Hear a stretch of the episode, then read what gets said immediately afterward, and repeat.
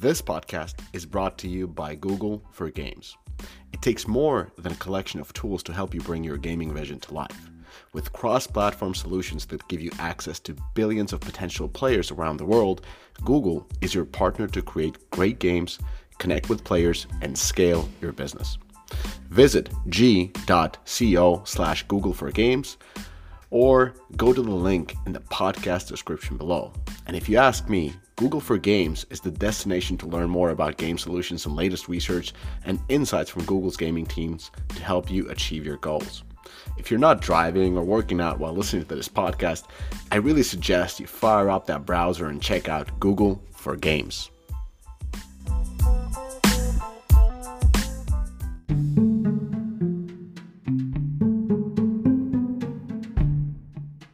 Let's pause this podcast for a moment because I need to talk to you.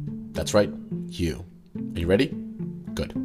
So, you're an indie game developer and you need funding to help you launch and market your game. No problem, right? There should be one place where you can get funding and resources, but there really hasn't been one until now. Our friends at Xsolla have launched Xsolla Funding Club, which you should check out ASAP. Xsolla Funding Club is matchmaking service for developers, investment firms, and groups, as well as video game publishers. They have a simple process. Developers apply to join the funding club. Once they're accepted, their applications are sent directly to interested investors looking to invest into video games, games just like yours. It's a win win situation. Qualified developers get their game pitches placed in front of funding sources, while investors discover curated games that meet their criteria for the investment portfolio. Ready to get started?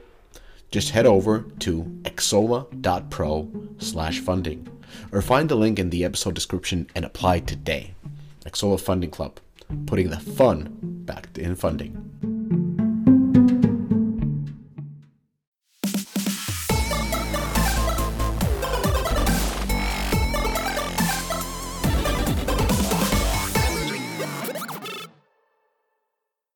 Welcome to Twig 196. You're stuck with me again as your host.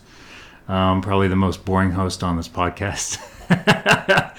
my my lull Canadian uh, accent. Um, but uh, let's just jump right into it. You guys got any personal updates? Um, what's new? I have one. Not really. I'm so I've been in London Okay. eight years. I was in Germany before that, and that's how um, that's how Adam and I met. And I'm actually moving to Seattle at the end of October. Oh wow! Congrats. Yeah. So like you're you're gonna move permanently Well, in I Seattle? mean, what what does permanently really mean? Uh, I'm gonna I'm gonna go with the intention of trying it out for a year, but all of my stuff will be there, and I'll have my home base there. So it's like mostly permanently. Have you checked out any of like the districts or anything? Like, do you know where you whereabouts you're? So I'm gonna live in an area called South Lake Union, which is about a 25 minute walk from my office. So central. Okay. It's yeah. It's central. There's a Whole Foods. Gotta love a Whole Foods. What more Okay. could you ask for? So you're Done. set. you got a Whole Foods. You're done. Okay. Yep. Yep. Uh, super. Anything new? Uh, just just just getting back into the groove after a month in Europe. Uh, jet lag was not super uh, traumatizing. Uh, managed to navigate that pretty well, so happy about that. Uh, yeah, just uh, things picking up. It was a slow slow summer, I think, and now it's it's uh, it's very frenetic and chaotic, but I like it. So very busy now. um, which is a good thing. And I'm, I'm happy that uh, I'm happy that the uh, universe uh, allowed me to have a slow, slow, uh, slow moving vacation. Oh, that's good. Yeah, and then all of a sudden, all of this shit is now spiking up. Well, again it's, it's not just this. It's there's Um, a, there's the, I mean, I don't want to dig into the weeds too much, but there's the uh, America Data Privacy and Protection Act that uh, kind of made it through the Energy and Commerce Committee. It's got a lot of implications, very serious implications for uh, digital advertising. So that's like a big kind of looming um, change, and that'll probably go to the House uh, for a vote. Uh, it seems like it's there's bipartisan support for it. It's probably going to go to a vote. Probably going to pass, I think. But anyway, there's just a lot of stuff going on. It's a very very uh, busy time. Okay. Well, I guess we should just jump right into it. Uh, do you want to start off on the the Unity? Yeah. thing? So uh, more more drama uh, in this in this saga. So uh, as we remember last week, uh, AppLovin made an essentially unsolicited offer uh, to buy Unity, uh, effectively. Um, it, they called it a merger, but AppLovin shareholders would have owned uh, the majority of the company.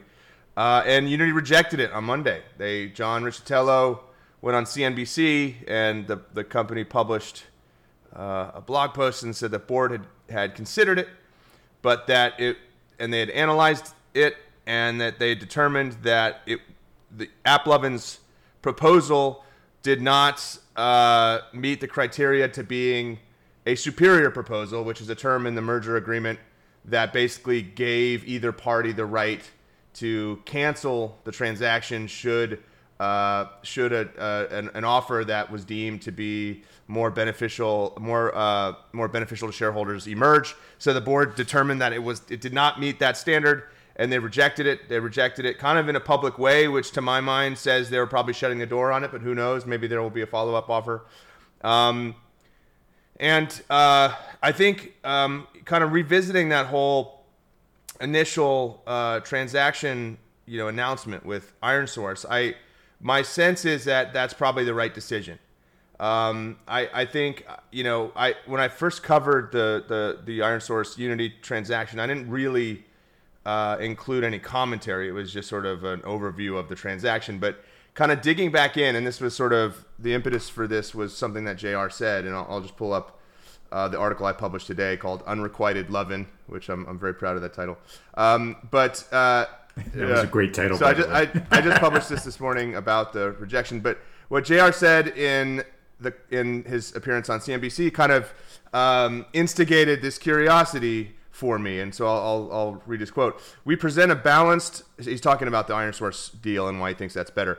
Um, so basically, with this deal, we present a balanced portfolio where about half of our business is related to monetization, but the heart and soul of the company around content creation is the other half of the business. Now, you might remember when this transaction was first announced, a lot of people said, oh, okay, Unity's accepting its fate as an ad tech company. It's not a, it's not a content creation company, it's an ad tech company. Merging with ironSource kind of uh, you know, um, it, it, sort of it, it, forces it to to to recognize that, right? It's an ad tech company. It's not a it's not a create, creator company, and act, that's not what JR is saying. JR is saying actually no. With the ironSource deal, we have a more balanced business. Fifty percent of our revenues come from creation. Fifty percent come from uh, you know monetization and and and, and growth. And and and in within the Unity structure, there's kind of two business units. There's operate, which is the ad tech stuff. It's the advertising and the monetization. And there's Create, which is the engine, and and Weta.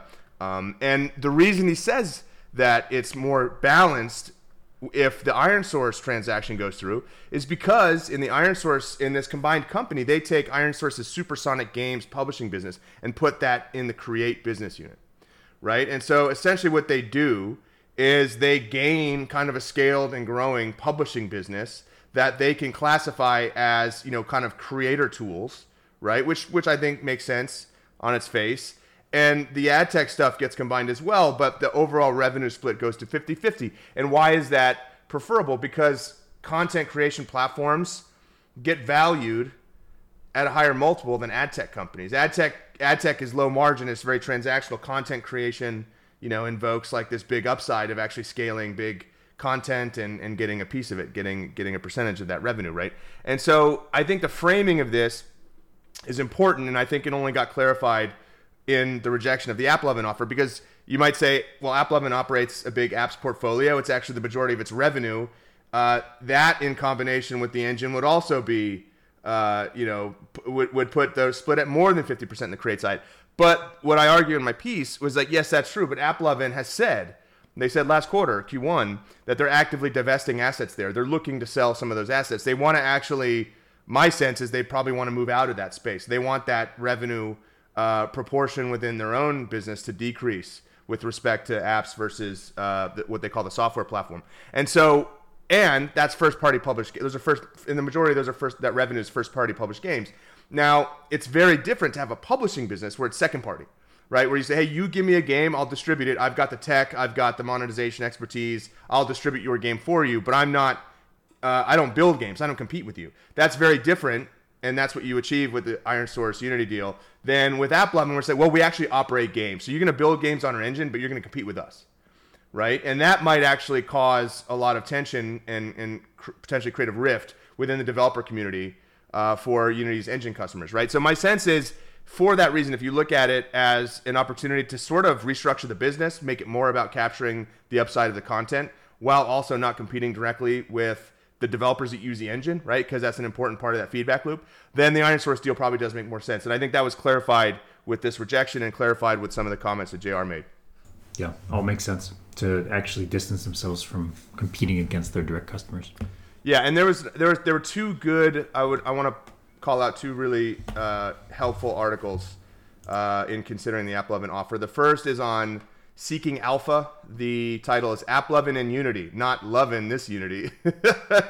By the way, this this this this this uh, all of this like uh, hubbub and, and this like transaction drama has brought to the surface the worst puns I've ever seen. Like in, in such a high volume, it's shocking that pe- that like so many people could come up with bad puns uh, so quickly. And the other one is from Super Used, um, and it's called actually. Oh wait, he uh, maybe this is where I stole my my title from. His his article is titled, and this is published like a week ago. AppLovin's unrequited love for Unity. So maybe I subconsciously stole my article title from him. Um, sorry about that, use. But he had he had a really good piece uh, as well, looking at the looking at this more from like a, a financial perspective. Um, but anyway, I wanted to call attention to those two pieces. They're very much worth reading. Um, okay, so in, in other news, uh, Supercell. So they just announced today uh, Clash Quest is going to be ending development. So this is one of the three big announcements. I think that happened last year um, from Supercell. This was the puzzle RPG or the Legend of Solgard um, style game uh, that they announced.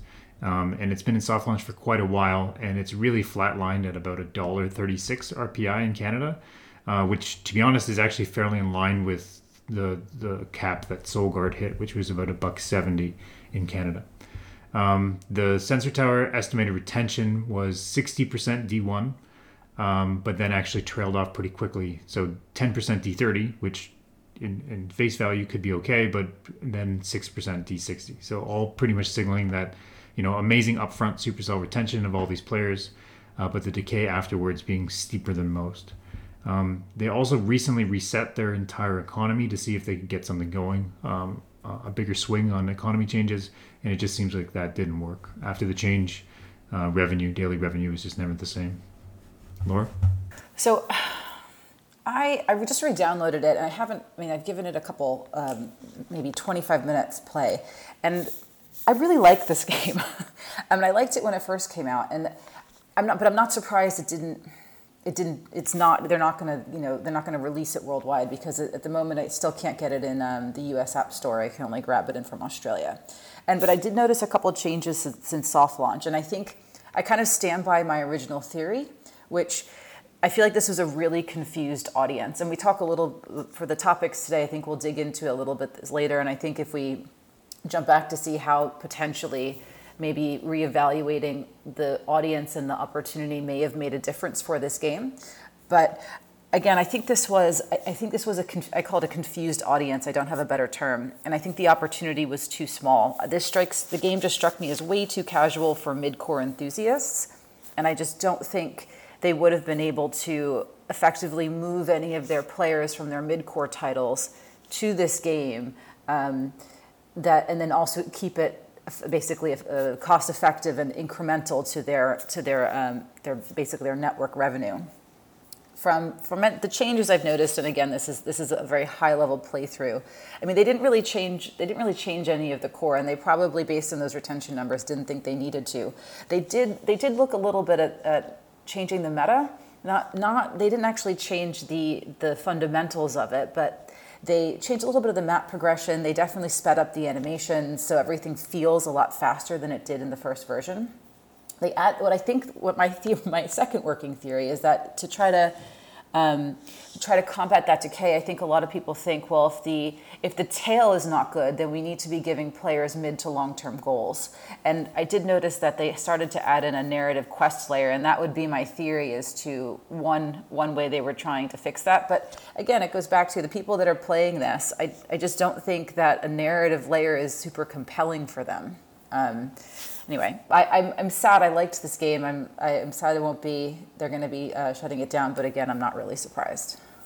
Um, yeah, but also I, I appreciate that Supercell kind of gave it the space to kind of take as many big swings at, at that to try Yeah. to fix that game. Um, yeah, and I still believe in the puzzle RPG space.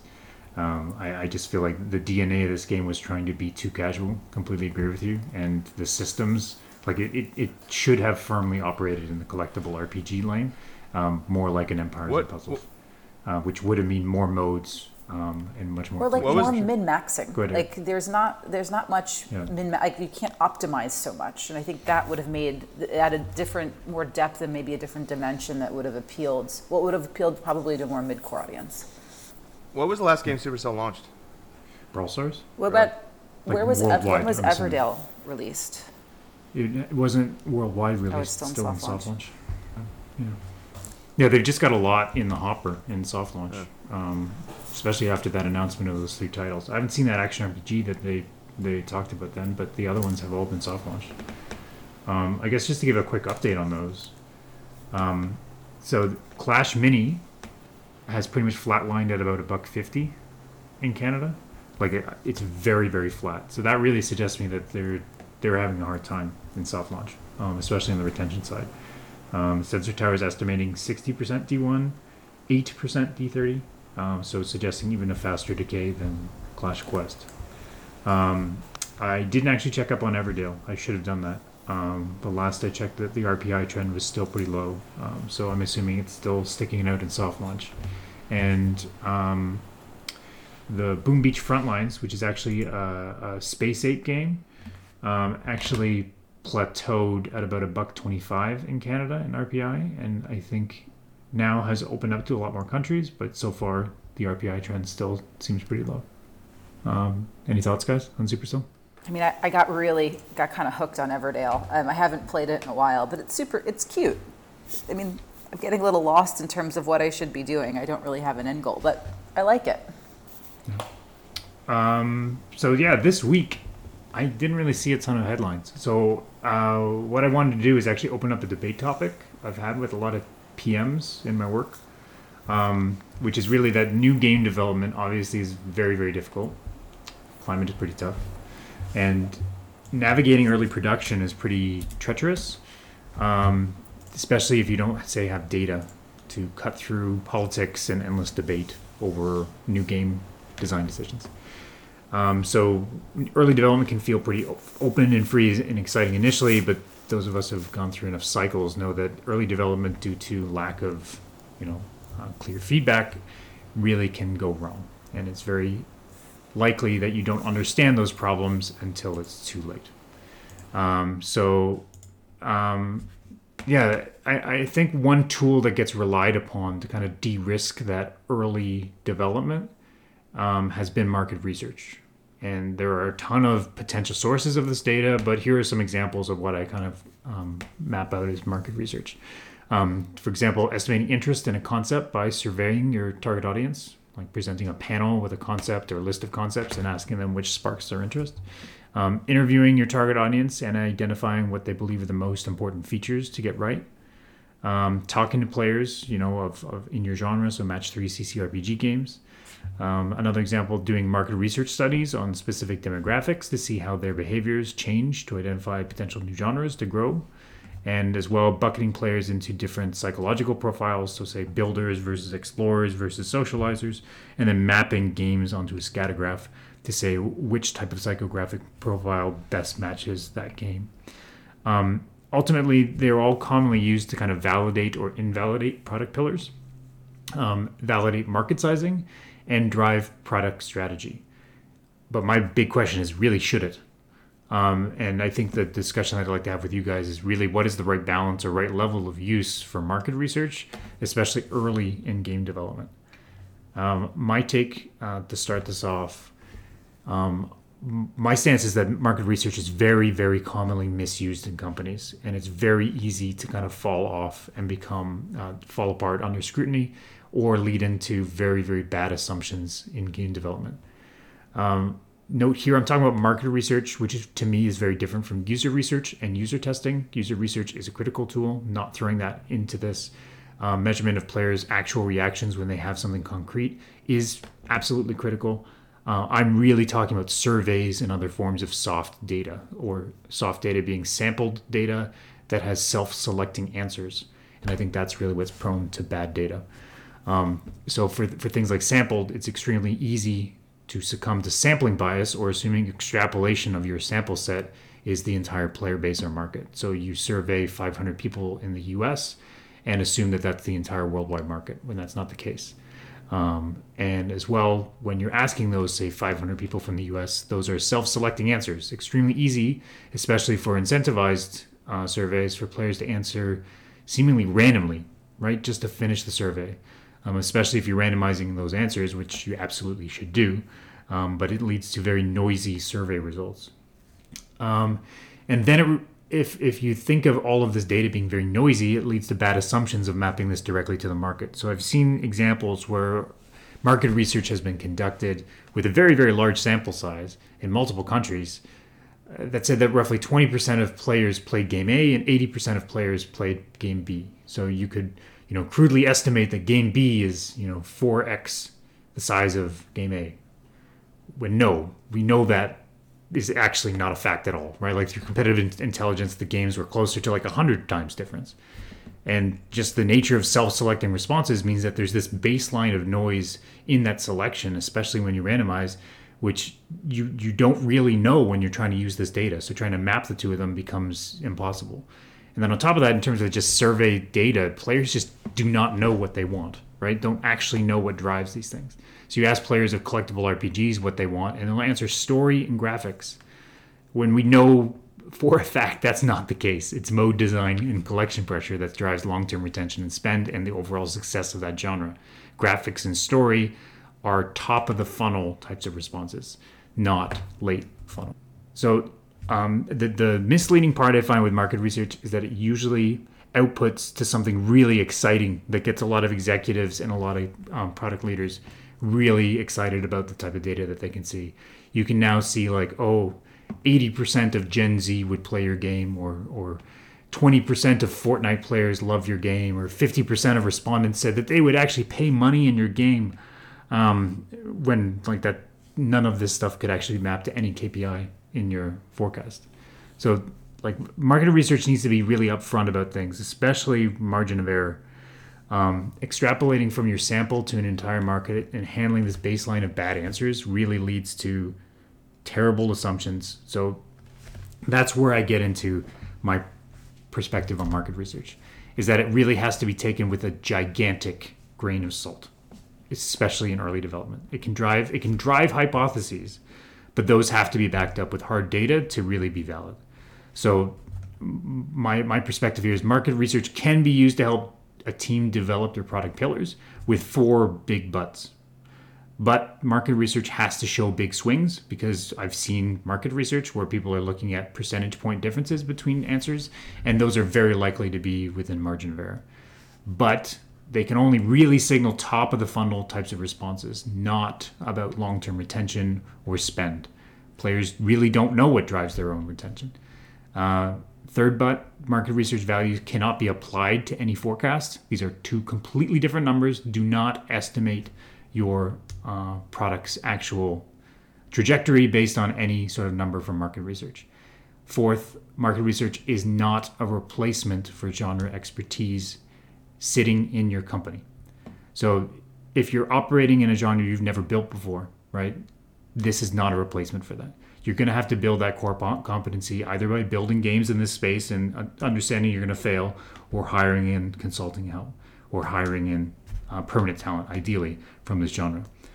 This should then drive thoughtful competitive research and that expertise is then actually translates into seeing what players actually do with their time what they actually retain on what they actually spend money on so my my limited take on where market research and surveys can do is you know surveying early leavers within your game to see why they're leaving.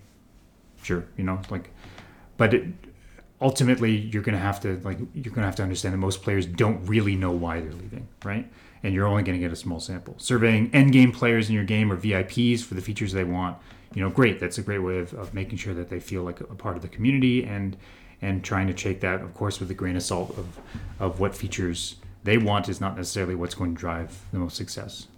Um, but both of these examples are pretty much outside the scope of early development, which is the key question here. And right, like in many of these cases, even if I'm doing these surveys, I still have to back that up with quant data. So that's that's my perspective. It's it's pretty much it's it's leaning very much that market research is has to be taken with a big grain of salt. Uh, Laura, Eric, what do you guys think? I love a good debate, and I, unfortunately, I, I, agree with you.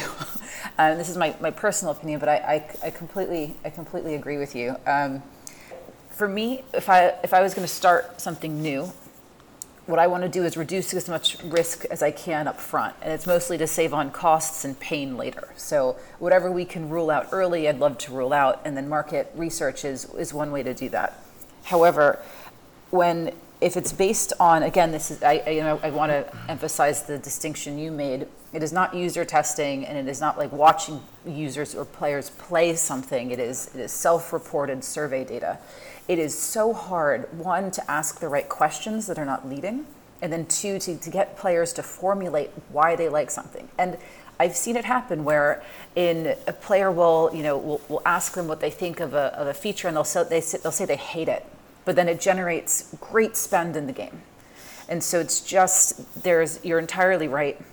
Everything you do needs to be it needs to be kind of colored also by your experience. There's going to be have to there's a layer of translation that needs to happen that you that you really can't replace by by anything except for people that have done it before and have seen what people say versus what they do and, and the difference between it. Yeah, so again, I completely agree. I think the market research is a tool that's complementary to genre expertise. I think it can make individually, I think they're they're probably weaker than when if they're combined. So if you have both, that's probably the best of both worlds. Um, and yeah, it just it just doesn't it doesn't really lack it lacks the why. Um, when I when I look at like when I've looked at you know I've looked at a lot of market research and a lot of it, comes down to this game is relaxing or this game is strategic. And then you look at the actual game you're like it's neither of those things. It is we add stress in or our intention is to add stress or the game like relative to you know a chess or a mid-core game is not strategic at all. So there's just a very a difference in definitions and how people define terminology that that we wouldn't be able to translate to something actionable. And I think this this came up a little bit um, in that McKinsey marketing report when people talked about the metaverse. It was mostly self-reported data on and asking about a topic that really had no that had nothing for, for people to really understand exactly what it is. So they they fill in the gaps in the stories in their own head of oh they're asking me a question about I don't know social experiences in a, in a potential metaverse. Of course I would like the idea of that, but I'm I'm creating of what that experience is, and not there's, there's no there's no playable I'm looking at to define. Okay, this is actually what we're asking for. Do you like this specific experience? Um, and yeah, with with developing product pillars, that's always tough. And market research will, can help shape them, but it shouldn't be the only input. I think that would be I think that would be very very risky, very very risky up front. What I actually find personally more interesting is affinity mapping. And that's because I, it, I like seeing what where players' actual habits are. And I think it's a little bit it's a little bit less about what they're saying and actually what they're doing. So if we're able to look at what they're able what they're playing now in those games because then yeah, you can use some of the market research again to to fill out some of the gaps in that. But then you can also kind of drive a couple more hypotheses that I think I think a little bit more are more interesting. Um, so that's, I, I, guess that's. I mean, I was also very swayed. Um, I think I've mentioned him before. Uh, Isai Šmadža did a affinity mapping talk, and it was. I found it very. I found it absolutely compelling, and so I'm a little bit on the. I think it should be definitely weighed in as early as possible. Uh, Super, you've got your skeptical eyes on. What's your uh, no, I agree with you. I, I agree with you 100%. I think um, so I, I think to my mind, like market research is sizing of the opportunity, and it's not. I think interviewing people, uh, uh, like any kind of like uh, you know feedback, like qu- uh, qualitative feedback, like especially written feedback, um, you know focus groups. I just kind of dismiss that outright, and I think a lot of times what you see is, and what's actually kind of uh, toxic is like you have a PM that really wants to build a game. And so they know that using this kind of like qualitative in these kind of qualitative inputs, um, you know, you can you can put your thumb on the scale for whatever direction you want, right? So you say, oh, we, I want to build um, just to, you know, I want to build a kids focused, uh, you know, uh, match three game with whatever uh, I don't know, like some sort of like farming uh, meta meta. And well, you know exactly how you're gonna get good feed. Like, who doesn't love kids games? Let's go talk to a bunch of parents. Let's go talk to kids. Hey, you like games? You kids like games? Like that's the kind of tactics that can be used to just get like oh, overwhelming feedback that people love. And like who's who's who's volunteering to go fill those out in the first place? Right? You know what I mean? Like there's just such a skewness and a bias inherent in that um, that you can you can come up with whatever data you want that was qualitatively sourced to support building a game, but like you don't know if there's 250 million of those people. You just know that there are some people that feel very strongly about this type of game or whatever. Like the best kind of market research that I see is, you know, generally when you're thinking about like what kind of mechanic to pursue, um, and it's it's quite high level, and you're really looking at like the competitive set, and and, and you're you're building some assumptions in uh, about your team's ability to innovate there in a way that sets the game apart, right? So again, going back to your point, Adam, like you need domain expertise, and that's why you saw time after time, like the kind of 2016 period, that all these bigger gaming studios that had success, usually in casual, were trying to go into core, right? Um, and it never worked. I can't think of a single time that that worked because you know it's just so difficult to, first of all, build anything successful, but second. Um, to take all the systems that are already erected to like sort of support uh, the publishing of one type of game and then allocate those or expand them to to facilitate another type of game that's totally different right the analytics the the um, you know all the live ops infrastructure all that stuff is different so just even like even the plumbing is hard to to utilize but then just the core competency of the pm i mean the economic systems are different i just had, i never saw that work and where you did see it work were cases like Playtika they just acquired right? So they just acquired successful, existing successful studios. And now I think in this environment, like to your point, Adam, it's really, really hard to launch a new game. Um, I, you know, you you've got to be very rigorous uh, about you know that vetting process. But like all the kind of like opinionated type stuff, or like you know we're looking at psychographics, all that stuff, I just dismiss it out of hand. Like I think people don't know what they want, they don't know what they don't like, they don't know what they like, and you can't trust their sort of qualitative feedback the, the, the best way to utilize market research is to is to determine like what parts of the market you feel uh, you feel equipped to compete in, and then just test stuff out and get actual data from users. Mm-hmm. Um, so I wanted to push you on the affinity stuff, Laura. Uh, so I've, I've done some affinity research um, in my job as well, but what I found was it can also be very misleading, right? Like if when you take two overlaps of two games, let's say like Candy Crush and Clash of Clans, right? the reality is is that the for the free to play market, when you're only looking at installs, you're not looking at say deep engagement in both. Um, everybody's downloaded everything, right? Like the most popular games that have also downloaded Candy Crush are also the most popular games that have also downloaded Clash of Clans. So we saw things like, hey, Candy Crush and Clash of Clans are actually like one of the top overlapping titles. But does that mean that I should go out and build, you know, a puzzle RPG? right? Is that the largest market? And then is the market just that overlap, or is there actually some bleed over, right? Um, so when when doing affinity, I think the toughest decision is like, what is your baseline? Like, are you really doing affinity, which is like the Clash of Clans audience has a higher propensity to download um, an idle game than a Candy Crush player, right? And and who is better than or more likely to than answering. Does that make sense? Yeah, and or is that no, just no, confusing? no, that, that makes sense. I think this is where I think the genre expertise comes in. If I if I saw just in a, in a hypothetical scenario, if I was you know going to make um, if I saw that Candy Crush players and I, I wanted to make a casual game, would, would loved playing Clash of Clans, I mean, I would rule that out initially. I don't have enough experience in mid-core games to figure out why on earth, what, what, what I think would would work and what I think I could fill in gaps that players feel like they're not getting from their current games. Like I don't think there's an offering I could give them. But what I think is is interesting is if there's for, for genres that are closer together.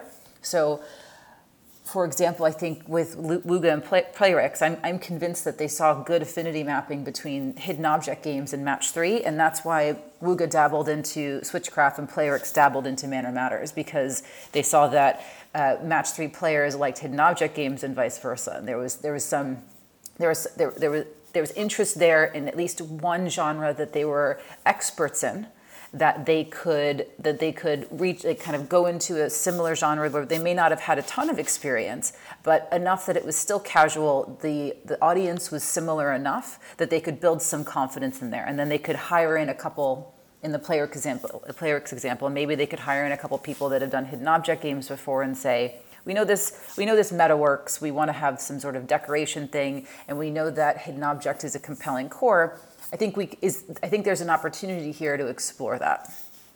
That's that's more how I would how I would approach it. But again, that's me taking like I've played these games. I I I have a pretty good sense of my personal feeling of why they work or why they don't work or why an audience likes them. What's compelling about Match 3, what's compelling about Hidden Object or, or, or Blast or whatever it is. And then being able to assess and say, there's enough here where there's there there's similar actions or behaviors where we can make something work between the two. That's more, but like Clash of Clans and Candy Crush, I, I, I would I, full full disclosure, I would just be like, nope, I'm gonna pass on that. And Eric, from from your perspective, during this early development process, there's also been tools, not market research, but things like concept testing through fake app stores, concept testing through um, testing of like videos, yeah. etc like are those are those tools more valid um, for for giving teams a signal that like their mechanic or or their way of positioning their product would be interesting for top yeah i think so. it's i mean it's it's you know robust market feedback. Um, I, I think though sometimes again like that it's it's just it's a very sort of narrow view. I think the the mistake that companies make, and like I've seen so many of these green light process issues, um, and you know my kind of takeaway thesis from having you know encountered that problem 15 times, let's say, uh, either with companies that I worked at or just having been brought in on a, on engagements to help with this, is that you still need a decision maker. You're never going to be able to come up with like a spreadsheet that gives you like this clear, unequivocal, yes, build this game output, right? Where everyone in the room is like, all right, well, there it is. That's the that's the quantitative uh, output that we needed. Like you still need someone to say, you know what, like I have skill here, I have experience, I have a, a, a intuition about the market, and based on my assumptions, informed by this quality, you know, quantitative sort of investigation that we've conducted, I think this is the right game to make. Like you still need someone with that agency, right? That authority and that professional courage, right? To put their foot down and say, I think we like that. And a lot of companies just don't have that. Like they have management by committee, especially gaming companies, right? Where the CEO is a product person or whatever, and like a lot of the co-founders are on equal footing or whatever. Like there's no one there can actually own the decision, and, and without that, you all of these inputs are just there to to inform ultimately what is you know a a, a, a risk assessment. And you, you still need someone to say, yes, I own this. I'm saying yes. Let's move forward. I think this for me, this is a throwback to two points. One, there is no simple formula to making a hit game. It doesn't matter what people write. There's just no simple. Formula. There might be a very, very, very complicated formula, um, but there's no simple formula. Um, and then the second is this is I think this is why I think um, Adam and I were alignment in this as well. We talked about remote working versus uh, being in office and being in location. Again, my, my my experience has has taught me that finding really good talent, either people that are co- confident in their decision makings, have a lot of experience in the areas you want to explore, outweighs everything else. Because I think with good people, you can make great things. Absolutely, driving that core competency, genre expertise. Without that, you're not going to be successful. So, let's full stop. Uh, let's make sure that you've got the, the people to build in the genre you're going after. Um, Okay, so I think we've got one last thing. Uh, Eric, you wanted to talk about Activision Blizzard? Uh, no, I think we've got three minutes left. Let's just punt that to next week. Okay, we're done. Even better. Yeah, that's it. Yep. Uh, then have a good week, everyone. Um, I think most of us are all back next week. I'm going to be out, uh, but Cress is finally back from his uh, European tour. Changed man. He's going to be completely uh, positive, loving every company. Gamescom company. is Yep. next week. All right. Wait, Right, isn't isn't Gamescom. Crest So- going to Gamescom? So he won't He be is. on the pod. So I think they're doing like a live pod or not live, but they're they're going to record it at Gamescom. Oh no way. Okay, cool. Yeah. So I'm not I going to be be there. So You'll be enjoy there in your- spirit. en- enjoy your Kolsch. At the cottage. Yeah. Enjoy your Kolsch. yeah, I'll be at the cottage. Gamescom kind of sucks. It's it's Have that that um, conference hall is it gets hot. Have you ever been? It'd be like 85 degrees Yeah, inside yeah, there, yeah. and Cologne can be really hot too. yeah, and then it's also like that combination of Yeah, consumer it's so much conference that- plus professional conference. So you're like, I don't want it to be 85 with all Yeah, of these just gamers like- around me. 17 year old kids wearing cargo shorts, like running around screaming. I don't want to be there. Oh, way to kill my! I was looking forward to this. Way to kill any Well, kind of I'm sh- optimism I had on uh, the trip. I think the the, the. DOF party should be good. That I'm looking forward to it. that, that, that'll be the, the highlight. Cool. All right. Uh, See ya. that's it. Bye. Have a good week. See you guys.